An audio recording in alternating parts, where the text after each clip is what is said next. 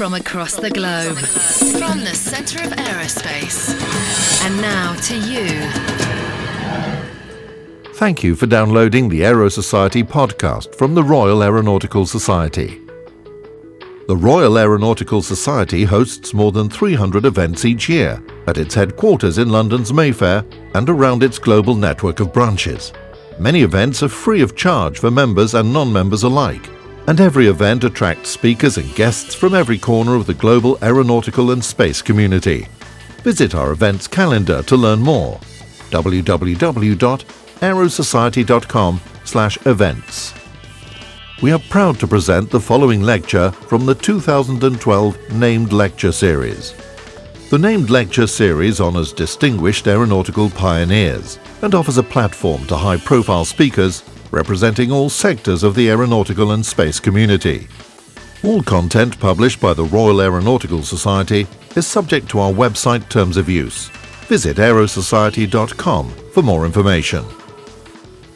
Um, now, as the chairman of the board of trustees of the Stewart Memorial Trust and as Director General uh, Medical Services RAF, may I, on behalf of Callum Stewart, who is here uh, this evening, and all the trustees welcome you to the 2012 Stuart Memorial Lecture.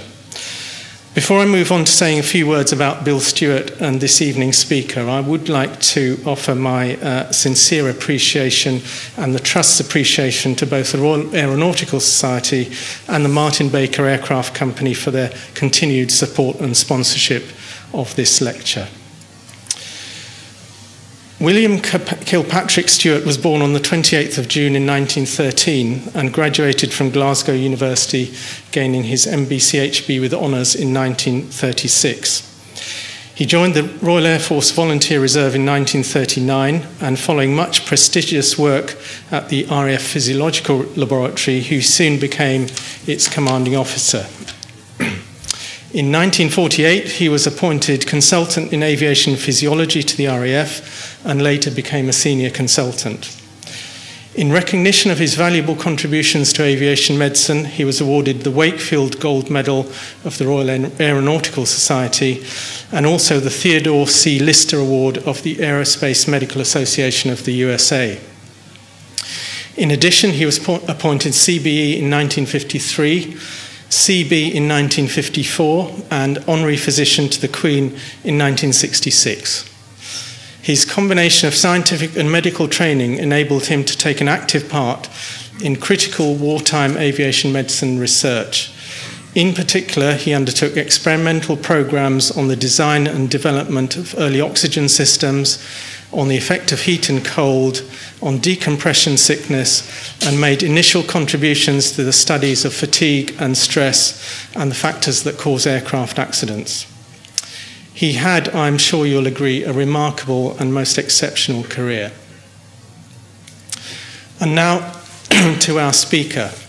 Um, I'm particularly pleased to be able to introduce our speaker this evening as we were fellow young um, squadron leader medical officers at RAF Aldergrove at the height of the Troubles in 1987 uh, to 88. Um, I suspect some of you weren't even born there at those times. Um, Nigel Dowdall joined the Royal Air Force as a medical cadet in 1979. During his service, he completed training in general practice and occupational medicine, obtained the diploma in aviation medicine, and saw operational service, as I mentioned, in Northern Ireland and in Saudi Arabia during the First Gulf War. In 1996, he retired from the Royal Air Force as a wing commander and joined British Airways as an occupational physician, with particular responsibility for in flight medical care, including cabin crew medical training. He was Director of Health Services for BA from 2004 to 2010, and then he was appointed to his present role as Head of the Aviation Health Unit at the Civil Aviation Authority in 2011. During his career, he's played an active role in the Aerospace Medical Association, served on the International Air Transport Association Medical Advisors Group, and has been an examiner for the Diploma in Aviation Medicine. His subject today is cabin crew what does it take? Ladies and gentlemen, I'm delighted to introduce Dr. Nigel Dowdall. Oh,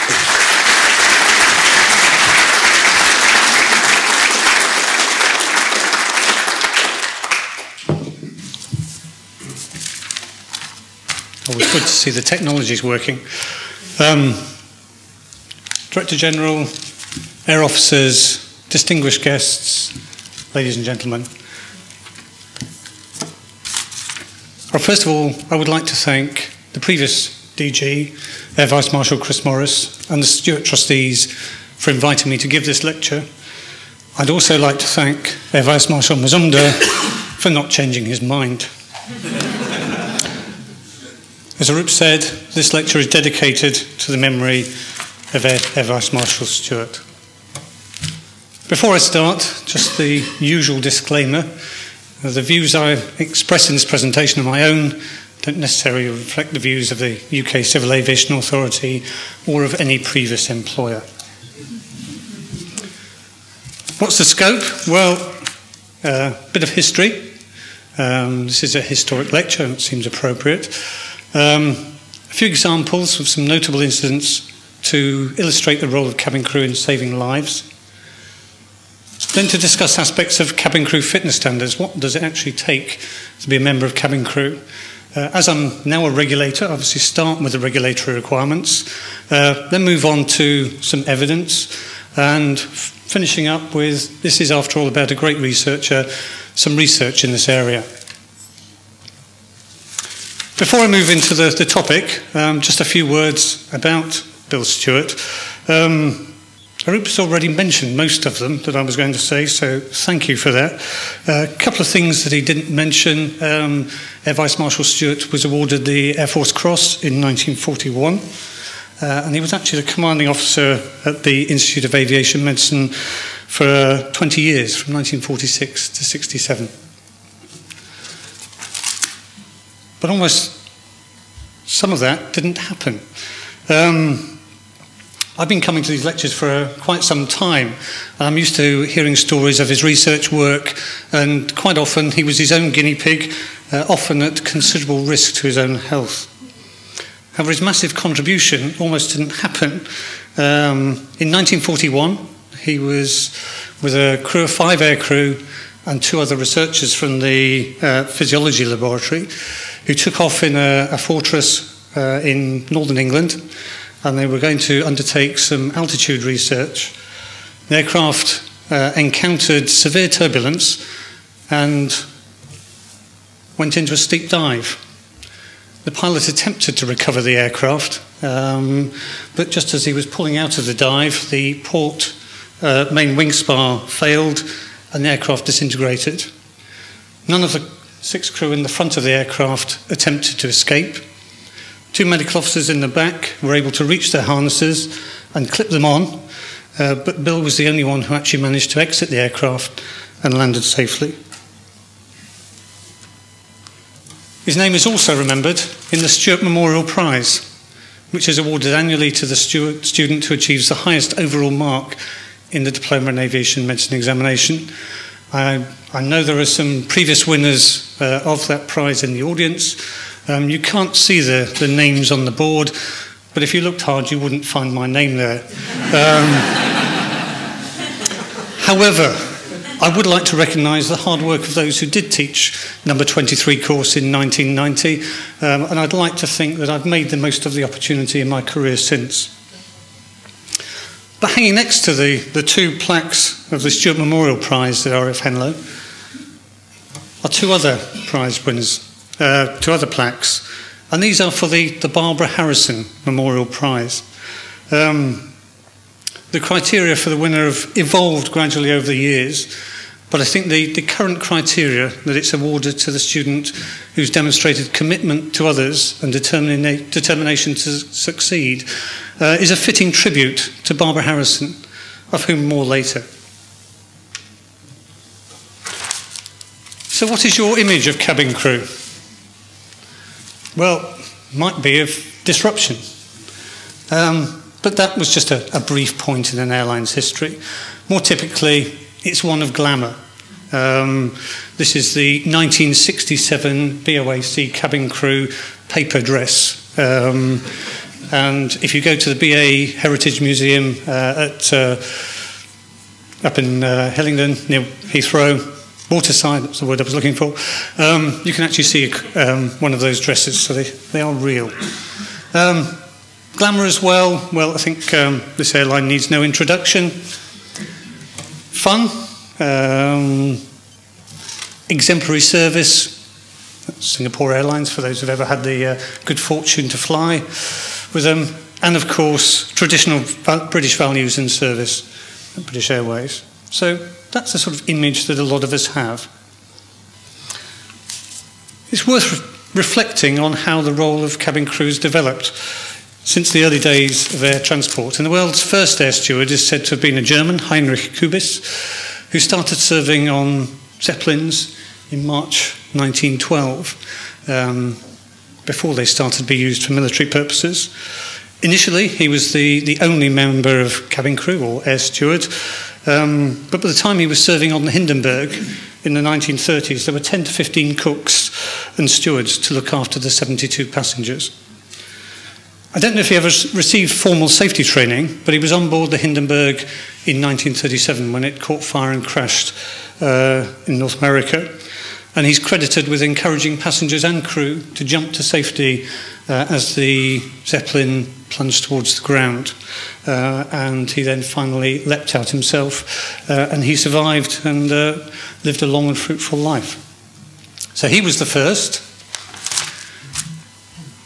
I'd always thought that um, female cabin crew had been around for a long time, but actually the first uh, cabin crew were all male, or cabin boys or stewards in the 1920s, uh, as you can see from this picture of a, an Imperial Airways Argosy.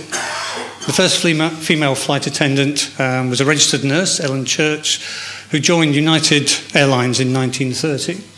And at that time, uh, American Airlines only recruited nurses as flight, flight attendants. Um, but as the commercial airline industry grew, um, they couldn't recruit enough nurses, and so it gradually expanded to include non nurses.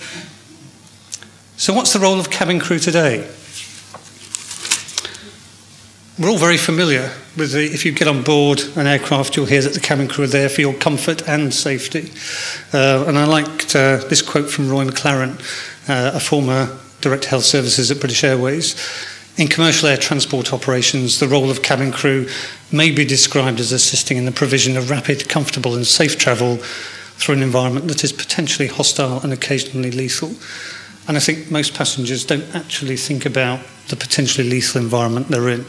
Um, and maybe we don't want to remind them of that.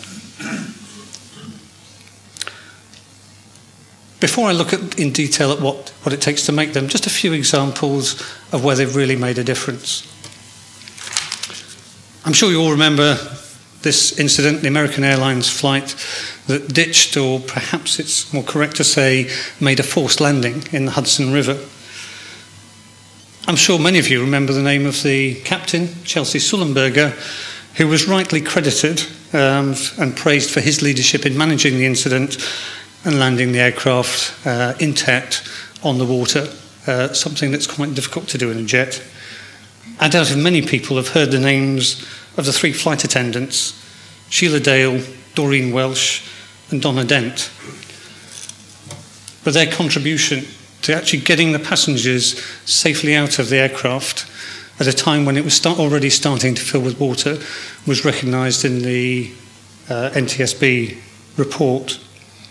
Also of interest from that NTSB report was that 70% of the passengers admitted that they didn't watch any of the pre-flight safety demonstration and more than 90% didn't read the safety information card, which, you know, we might think American passengers, but actually how many people, when they do get on board an aircraft, actually do watch the safety brief. Most people just think, I've flown lots of times before, um, I don't need to watch this, I know what's going on. Um, if that picture was a bit bigger, you'd see that virtually none of the passengers have got their life jackets on. And that's partly because most American uh, aircraft don't carry life jackets, um, but this particular one was fitted with them. It was part of the safety briefing, um, but most passengers didn't notice that aspect of it, didn't know where the life jacket was. This was in January. Um, the water was bloody cold. They were lucky that they were in a situation where they could be very quick, quickly rescued. Otherwise, there might have been a few more casualties. So that's one example. Um, my next example, I think it's very clear that the reason people survived was down to the cabin crew.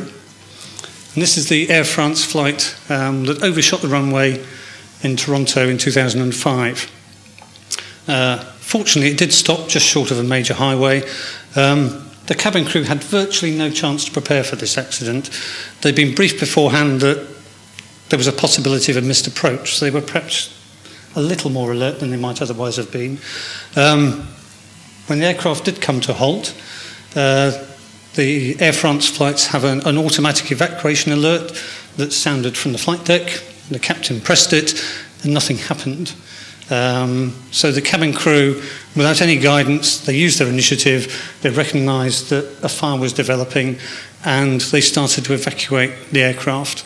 Uh, only five of the eight exits were usable. Um, 297 passengers, including three wheelchair passengers, one blind passenger, eight children, one infant, were evacuated within the 90 seconds. Two, crem, two crew members and 10 passengers seriously injured, and seriously injured includes simply things like broken bones, and there, no, there were no fatalities. And as you can see from the bottom picture, that aircraft was completely burnt out. So incredible. And rightly, the accident report commented on the training and actions of the whole cabin crew. But it's not just about aircraft accidents. 46 year old MP Paul Keetch collapsed without warning while standing in an upper class bar on his way to Washington with Virgin Atlantic. Um, now, you might ask, what would be your immediate reaction if an MP collapsed in a bar? Particularly as he sustained a head injury as he fell. So it was thought when he was lying on the ground unconscious, no, it didn't occur to anybody initially that he'd had a cardiac arrest. Um, it was the member of crew who went to assist him who noted that he had no pulse, called for the AED, commenced CPR. Um, the AED was connected, it detected ventricular fibrillation, was given a shock, um, and fortunately for him, um, despite the fact that he was very sick, uh, he was in a coma for seven days. He ultimately made full recovery with, as far as anyone can tell, no lasting neurological damage. the last incident I want to describe is that of a BOAC flight um, from Heathrow to Sydney in 1968. Um, 116 passengers and 11 crew. And on the takeoff, it suffered a fail- catastrophic failure in a number two engine and I think an incredible photograph. There's the engine. Somebody managed to capture that. Um, fortunately, it fell into one of the gravel pits which surround uh, Heathrow. Um, the entire flight lasted about three and a half minutes. So from the takeoff roll to the eventual landing. Um, during the go round, the crew prepared the cabin for the evacuation, briefing the passengers and trying to clear the cabin. Um, bearing in mind that the port wing was well on fire, the fuselage was starting to heat up, they had a pretty terrified bunch of passengers on board. Um, captain made a, an overweight crosswind, land, crosswind landing on the short 05 right runway um, because he didn't feel he had enough time to make it all the way around to land on the longer runway. 121 passengers were safely evacuated, four passengers and one cabin crew member died. So, why have I picked up this particular incident? Well, initially, as you'd expect, the flight crew and particularly the captain were given all the credit for having recovered the aircraft, got it down safely, and virtually everybody having got off. As you can see, uh, not long after the landing, uh, this aircraft was well alight um, and pretty well destroyed. Um, Captain Taylor was perhaps a bit something of a modern man. He uh, didn't take all the credit himself. He recognised the role that others had to play, in particular the cabin crew. And in the days after the accident, as the eyewitness reports came in, the action of one particular crew member um, was recognised for her outstanding courage, professionalism, and commitment to others. And this is Barbara Harrison. After the aircraft had landed, she was at the, the rear of the aircraft. Um, She and a colleague immediately noticed that the fire was coming round and that the port rear exit was unusable. So they opened the starboard exit, deployed the slide, and unfortunately it didn't deploy properly. So Barbara sent her colleague down the slide to straighten it out. So she was the only one left at the back of the aircraft. She got five people out before the slide itself caught fire and became unusable. She encouraged another two adults with their, one of their children to jump from the aircraft because she could see that the flames and smoke were such that there was no way they could go forward to another usable exit. She could then have jumped and saved herself, but she knew that there was another child and an elderly passenger in that section of the aircraft who hadn't yet left. So she was last seen going back into the aircraft. Subsequently, her body, along with that elderly passenger, the child, and two others, were found together in the burnt out aircraft. She was subsequently awarded posthumous George Cross. Um, for those of you who don't know, the George Cross is the civilian equivalent of the Victoria Cross. There have only been four female recipients, and Barbara Harrison was the only civilian of those four. But most cabin crew will never be involved in any of these life threatening incidents. Even serious medical incidents are not that common. So, what does it take to be a member of cabin crew? I mentioned regulatory requirements, so we better, better do those first. Well, under ICAO, there are no medical fitness standards or recommendations uh, for cabin crew. There are specific requirements that they should be trained in first aid and in the use of the safety equipment. And most authorities reflect that. They don't have any regulatory requirement for cabin crew medical assessment. Uh, obvious examples being, for instance, the FAA in America or CASA in Australia. In Europe, we like to do things differently. Uh, in 2008, um, EU OPS introduced a requirement for medical assessment or examination of cabin crew, both an initial examination and then a periodic one. However, there's been wide variation in the application of this. So, for instance, in some countries, um, Spain and Denmark being particular examples, they require the cabin crew to have the equivalent of a JA Class 2, so private pilot's medical examination. In the UK, um, we allow medical assessment by questionnaire only, uh, where appropriate. EASA is now taking over responsibility. They have a duty to try and create a level playing field, and they are introducing later on this year a regulatory requirement for initial medical examinations, followed by five yearly medical assessments. The applicable standards are still under review, and I'm optimistic that we will still finish up in a situation where we in the UK do not uh, insist on unreasonable medical assessment. Why do I say that? Well, let's have a look at the evidence. Should there be a regulatory requirements for cabin crew medical fitness? They, they fulfil a safety role, um, can be physically demanding, and they work in quite a strange environment. Uh, it's mildly hypoxic, um, it's hyperbaric, and there's cyclical pressure change. They also have to cope with shift work, transmeridian travel, and let's face it, if you're a passenger and you want to sit at an exit row, you have to comply with some regulatory requirements as to your fitness and ability to uh, open the exit and get out through it.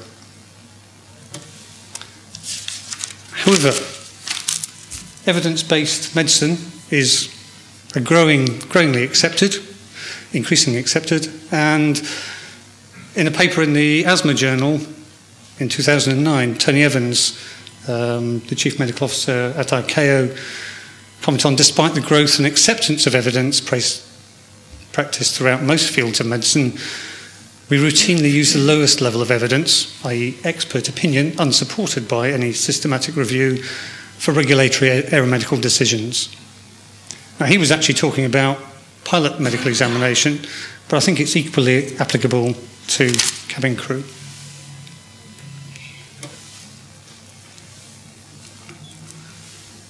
And one of the things that Tony's very keen on is that we define what is the acceptable level of risk.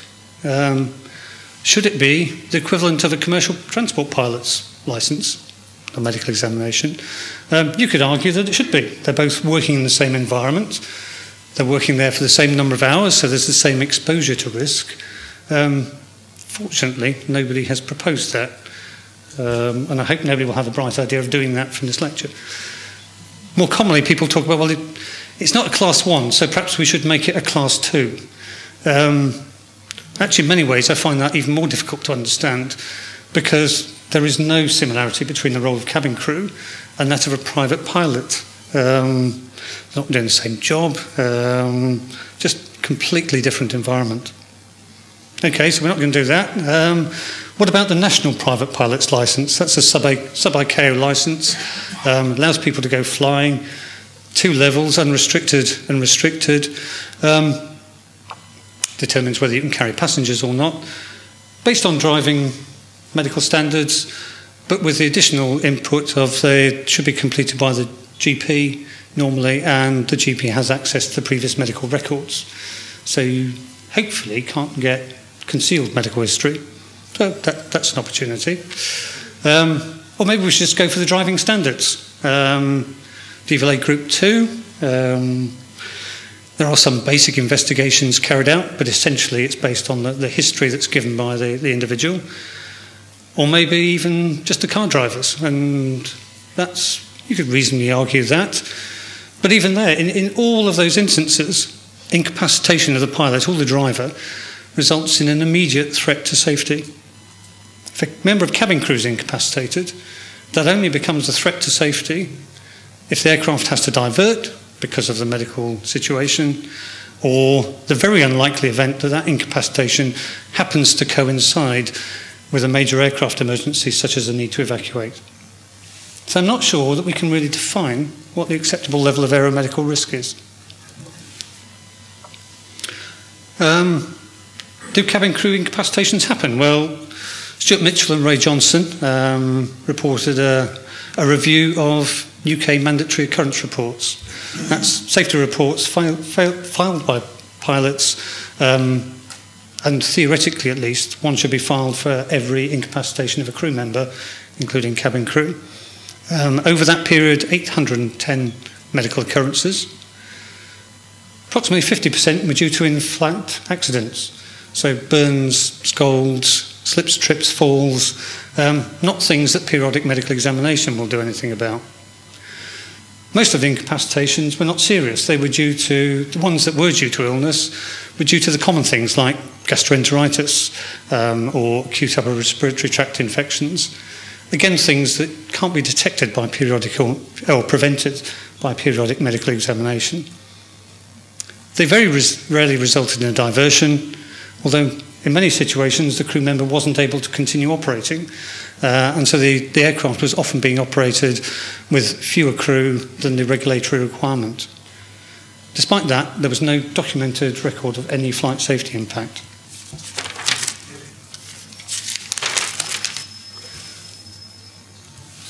When EASA proposed that we should have cabin crew medical examinations, Association of European Airlines submitted more evidence. One AE member reported 676 incidents over a three-year period. So when you think of the CAA's notification of 810 over about 11 years, and this airline's 676 over three years, you already get an idea that a lot aren't reported to the CAA. But even so, that's a rate of incapacitation that's not a lot 1.27 per 10,000 sectors. During that time, there'd been one diversion, and again, that followed an episode of acute trauma, so nothing that could have been prevented by medical assessment. There were no other operational safety implications. Survey of four airlines similarly showed a, a very low incidence of diversion as, as, a result of cabin crew incapacitation, uh, none of them preventable by periodic medical screening. So the conclusions I come to from that are cabin crew incapacitation does occur. On occasions it does lead to a diversion and there is an associated flight safety risk with any diversion. Most cases of incapacitation are due to minor illness or trauma. Few incidents would be prevented by med periodic medical screening and there's no evidence in my view to support a regulatory requirement for cabin crew medical screening on safety grounds. Okay, so if we're not going to do it on safety grounds, what about occupational health grounds? I've already said that cabin crew do perform a range of physically demanding roles. It's a strange environment. They may have to manage a wide range of minor and occasionally serious incidents in a remote environment. And they may have to reassure passengers who are anxious, frightened, or drunk.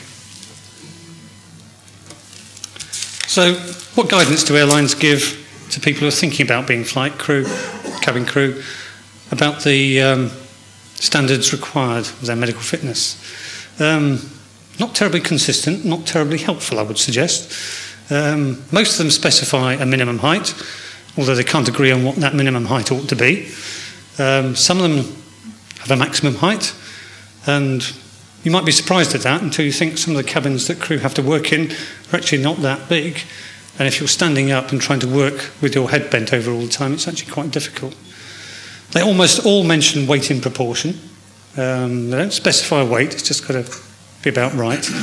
Um, some of them mention good physical health, uh, some of them mention swimming ability. So they're all talking about a good standard of medical fitness, um, physical fitness. So, how fit are cabin crew? Well, not very, according to a survey carried out by uh, this chap, Walter Dalitsch of the US Navy.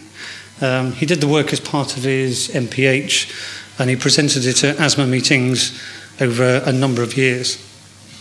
Uh, he screened randomly selected occupational health records of almost 1,600 flight attendants, uh, amounting to 40% of that airline's crew.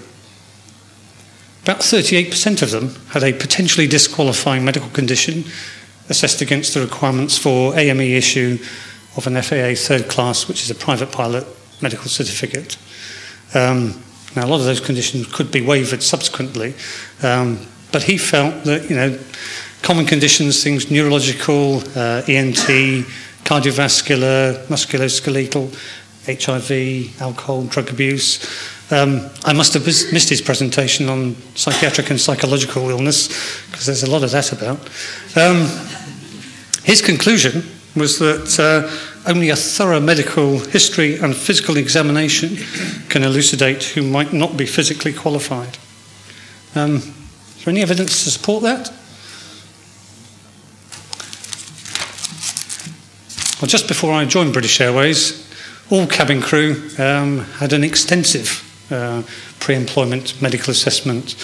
Had a questionnaire, they saw a nurse and had technical screening not just the usual blood pressure, weight, and urine, but they had an ECG, audiometry, uh, an armful of bloods. Um, and then they saw a doctor for an examination. There weren't any set medical standards, no audit, and no information on failure rates. Um, and the doctor group felt that they weren't adding much value, um, but they needed to get some, some hard data on that. So, colleague at the time, Andy McGregor, developed some, a fairly comprehensive book of standards and we took the doctor out of the equation for most of it. So all selective, selected candidates still had to come for a medical assessment. Um, they had a questionnaire, nurse screening and assessment, following the guidelines. If they didn't meet the guidelines, they then had to see an occupational physician um, for a final decision on whether they, they met the criteria. The new approach was audited. So, what did it actually achieve? We looked at uh, 1,674 prospective cabin crew, and only 57 of them were found to be unfit. And 34 of those were identified from the history alone. And if you look at some of the ones who were identified by examination, 12 of that 23 were uncorrected visual acuity. Um, all they needed to do was go and see an optician and get a pair of specs, and they became fit. What about the cost? Was it worth it? Um, it was taking a lot of nurse time, um, taking a lot of money uh, in order to exclude 34 people who could be identified on history alone, and 23, most of whom probably actually didn't need excluding. And what was particularly significant for the airline was that this took quite a long time. Um, and airline industry is cyclical. When they need to recruit, they need to recruit quickly and the medical assessment was seen as a significant factor and therefore cost in delaying recruitment. So after some more discussion, we decided we could abandon the medical examination completely. So from 2001, everyone who applied for BA cabin crew um, and got through the first interviews was sent a medical questionnaire, which they returned to BARS BA Health Services. If they wore glasses, they had to provide an optician's report, They had to provide a dental report. And if there was anything on there that was positive, they got a phone call from an occupational health nurse uh, to, to screen them, to see if anything further was needed. Very occasionally, they would ask for a medical report from a GP or a specialist. And then finally, if they still couldn't make a decision, an occupational physician would review them.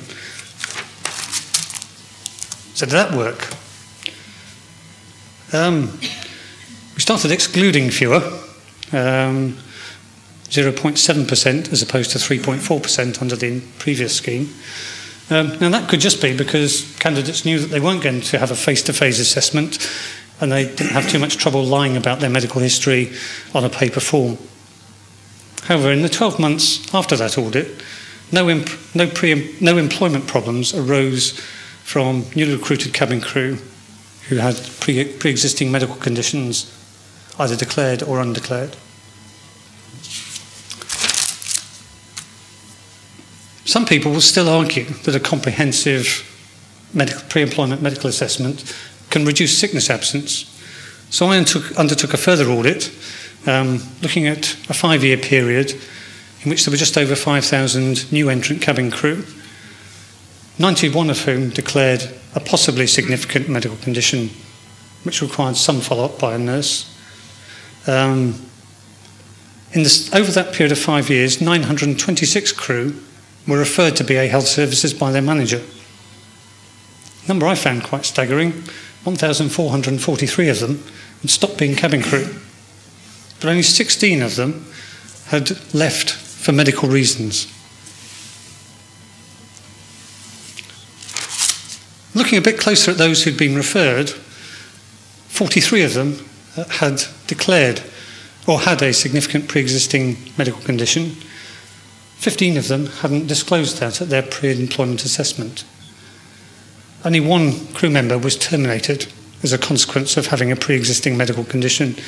All the others got back to work as cabin crew.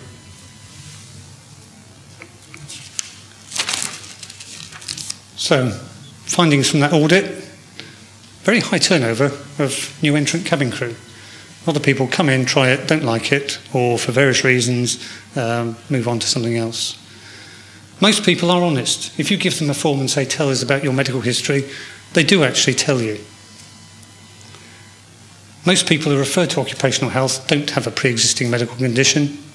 Most return to duty. Medical reasons for termination represent a very small fraction of that very high turnover, and undisclosed medical conditions almost never lead to termination. So that's, that's a bit of audit. Um, fairly rough and ready, not very scientific. British Airways was keen to try and get some scientific basis for assessing the medical fitness of their, their cabin crew. Uh, one of the things that stimulated that was the number of crew that were asking for extension belts because they couldn't do up the harnesses. Not very encouraging. Um, so they asked the Human Factors Department at Cranfield to help identify the physical demands of cabin crew role and to develop a set of physical assessments that could be used in selection and ongoing assessment of cabin crew. You'll notice Helen Muir and John Ernsting's names on that, that piece of work. Um, sadly, no longer, both no longer with us. Uh, the work's unfortunately never been published. I had been talking to Helen just before she developed her illness about trying to rectify that, and I do hope at some point that this work can be published because there's not much out there in the, in the literature, and this would be a valuable addition. So I'm very grateful to British Airways for allowing me to present the results. The study was carried out um, with a literature, literature re- review, task analysis, and then collection of some physical data. Task analysis, well, number of sources. First of all, they went to the procedural manuals that tell you how the task ought to be carried out. And then they went and saw how it was actually carried out with some direct observation both on operational flights and during safety equipment training that looked at both normal operational tasks and abnormal and emergency operations. And their findings were reviewed by what were deemed to be subject matter experts, so crew trainers, safety managers, union reps, and indeed some members of cabin crew. They wanted to collect some physical data, so they set about identifying physically demanding tasks. Um, they looked at aircraft measurements, so high, how, how, high will you have to lift things to, um, how wide are the aisles, and so on. Got some information about aircraft inclines in flight, so what gradient do you have to push a trolley up to? Um, depends on the flight. If you've ever been on a full service BA flight to Paris, um, it's almost wheels up, trolleys out looked at weight, and they looked at force required to close doors, lockers, etc. And then they collected some physical data. So they got some volunteer cabin crew uh, and got them to wear heart rate monitors while they were actually working. Um, they looked at both long haul and short haul, different aircraft types. 103 crew, um, an excess of males, 42% compared with 33% in the crew population, but otherwise well matched by fleet and by grade. Um, there were observers from Cranfield and they included a physiologist as well as BA management and staff reps. And one of the challenges of doing this sort of work is actually getting the agreement from both management and unions, staff reps, to allow you to do it. The results show that cabin crew work is moderately physically demanding. I've heard a lot of cabin crew saying to me it's very physically demanding, the evidence doesn't support that. The typical heart rate was in the range 80 to 120 beats per minute. Um, this is real-time measurement in, in operational flights, so it's taking into account the hypoxic environment. Part of that is because many of the physically demanding tasks happen over a relatively brief period of time. So they pull, push the trolley up the aisle, stop, bit of service, move on a couple of rows, bit of service, Highest mean heart rates, well, not surprisingly, pushing the trolley on your own or pulling the trolley on your own uh, is the hardest work they do. Pushing it with a colleague doesn't seem to make that much difference to your heart rate. Um, maybe a colleague doesn't actually give you that much help. Um, recommendation from it, though, was the trolleys are clearly a significant factor in terms of the physical workload, so that ought to be used in assessing fitness. The next stage was they thought, well, we will assess how physically fit current crew are. They got 62 volunteers, 18 male, 44 female. Um, range of basic uh, anthropometric data um, and also some functional capacity data um, using equipment that you would see in your typical gym um, bench presses, uh, a pulley row, grip strength, shoulder presses, lifting weights, um, and then a 20 metre pulley, uh, trolley push or pull, uh, either along a flat um, or an inclined surface. So, what did they conclude about current crew? Well, they're pretty similar to most people, really. Uh, similar characteristics to other, I like the phrase non athletic adults. That probably counts for most of us as well, I think. Um, but they weren't exposed to any undue cardiovascular stress. Um, and as a result of both the previous work and this assessment, um, Cranfield came up with a recommendation for a seven point assessment tool, which would take approximately 10 minutes to complete. The recommendations were that cabin crew should, or perhaps must, be tall enough to reach X metres. Um, they didn't feel able to define that, partly because it's a policy decision that be affected by the aircraft type that you're flying on. Um, so, but measured by vertical functional reach. Um, so, how high you can reach, not how tall you are. Um, they ought to not be too wide to be able to face forward and go down the aisles. Essentially, what that means. They ought to be able to close a full, um, they used the example of a Boeing 777 locker, um, which you can assess if you can achieve a 13 kilogram force shoulder press or can lift 6.5 kilograms per hand using free weights. you should be strong enough to place a full cabin bag in an overhead locker. Now, when you get on board the aircraft, the crew will tell you that it's not their job to put your bags in the locker, and of course it's not, but they should be strong enough to do it if they have to. They need a certain amount of hand grip strength, but it's at the level of poor stroke low strength, which is 17 kilogram force. And they ought to be able to exert sufficient force to push or pull a full trolley. They also recommended um, that should take into account other evidence. So, in flight, particularly when crew are on their probationary period, Can they actually push and pull for full service trolleys? And can they put bags in lockers? And you can take the additional uh, advantage of annual SEP and medical training, which have pass fail criteria anyway. So, can they open and close the doors? Can they wear the smoke hoods and carry out the firefighting procedures? Can they deal with disruptive passengers? And can they perform CPR? In other words, it's the standard occupational health assessment of if somebody can do the job, they're probably fit enough to do it. So that's what cabin crew should be. Um, just as I come towards the end, some thoughts about cabin crew themselves. Why do people want to be cabin crew? Go to nice places, catch malaria. All right, you don't like the African routes, go to much nice places get dengue. All right, let's get away from the tropics, let's go skiing. Um, Liz Wilkinson's in the audience. She knows how much the broken bones cost the company. So I've made that sound not very attractive, and perhaps I'm being a little unfair to cabin crew because it's not all about the fun and the parties. And many of them contribute an enormous amount uh, in their charitable work down route and, to be fair, in the UK as well. Before I finish, I'd just like to acknowledge some assistance I've had in putting together this lecture, particularly British Airways, the British Airways Heritage Centre, Virgin Atlantic, and RDT Limited. Hopefully, I've given you some insight in what it takes to be a member of cabin crew. But I would like to remind you that sometimes cabin crew do make the ultimate sacrifice. And this lecture was about Stewart Memorial. It's also about Barbara Harrison, George Cross. Thank you very much. Thank you for your attention.